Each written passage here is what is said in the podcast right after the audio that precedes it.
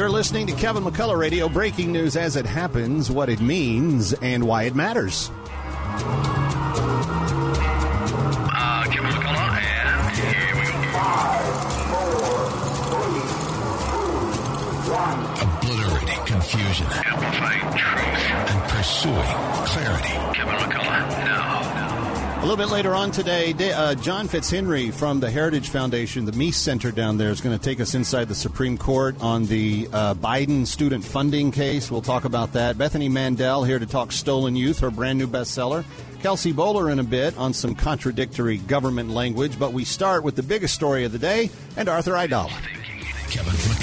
Kevin McCullough. Something interesting is happening with this. Kevin McCullough, let me start with you. I found this thing at townhall.com by Kevin McCullough. The big dog has come out of nowhere. Kevin McCullough, I just want to help people think. nationally syndicated radio host and author of No He Can't. He is playing the role. As, uh, as well as anybody could. Kevin McCullough is a nationally syndicated radio host and author of No He Can't. The odds are he's right. It's Kevin McCullough Radio. Thank you for hanging out with us on a Friday. Uh, I know you have choices every time you turn your radio on or you select your podcast or whatever the case may be, and I'm. It's not lost on me that you have a choice and that you choose to spend this time with me each day. I'm, I'm deeply, deeply grateful for, uh, and so thankful uh, that uh, Kevin McCullough Radio brought to you in partnership with Balance of Nature.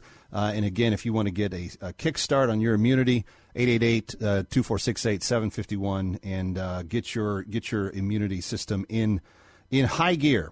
Uh, programming note coming up on that Kevin show this weekend. We've got the director from the second biggest movie in America right now. It's this Jesus Revolution film. Tells the story about the Jesus movement. The Jesus people is what they were called in the 1970s in Southern California. Uh, Jon Erwin's going to be with us. Uh, we've got Mike Paramore, who is one of the funniest comedians I have ever uh, spoken with, and he's going to be with us uh, in the comedy spotlight.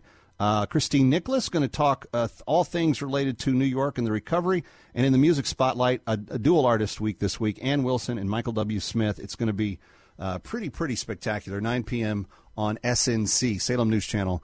Uh, TV. If you uh, want to download the app, you can do that as well.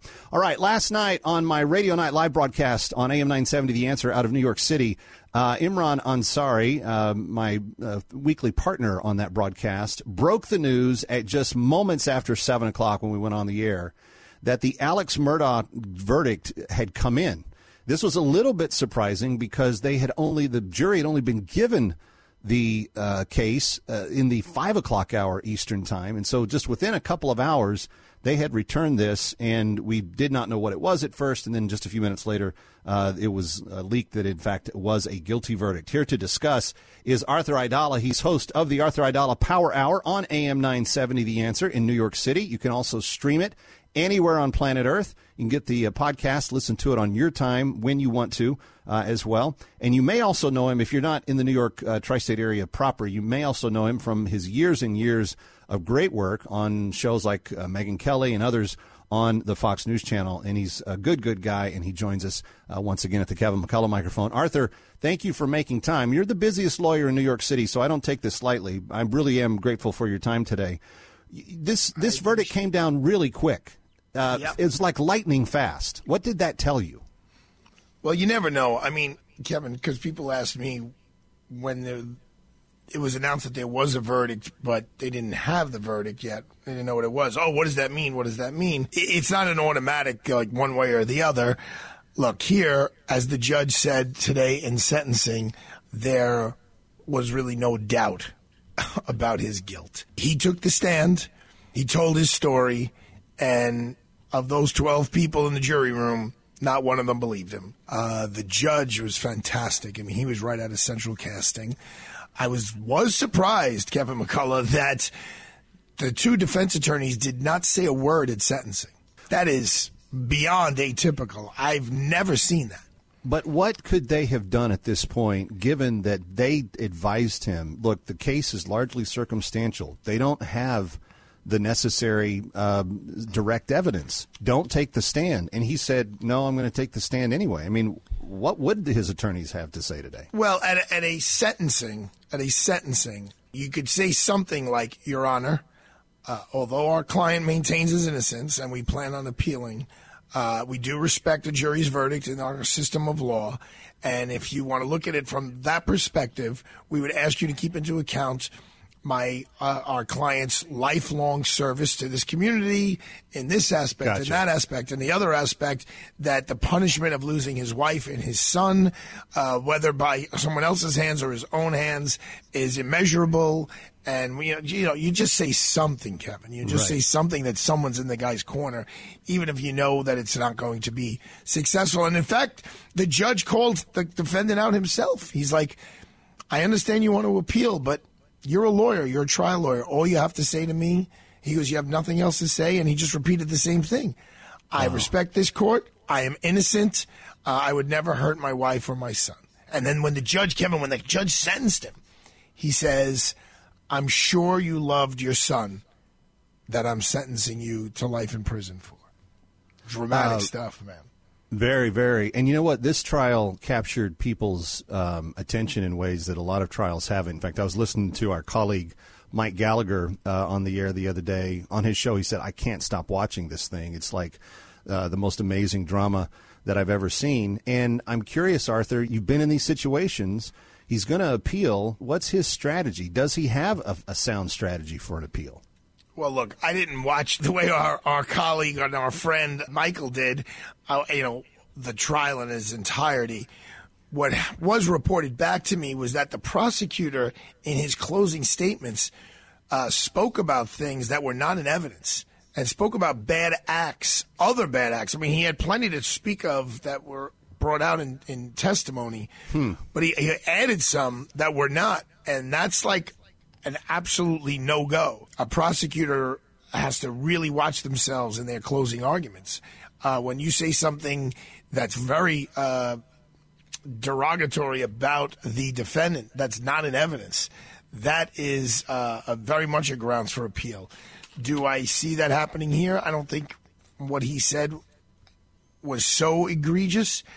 It, it would be different if you had a defendant who was like untouched and the jury didn't know that he had done anything wrong.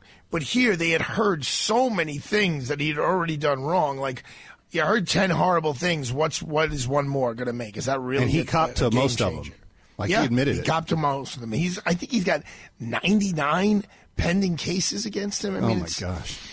yeah, it's ridiculous. And the amount of money that we're spending on this guy is ridiculous. I mean, if I was in charge of the whole thing, this is what I would say.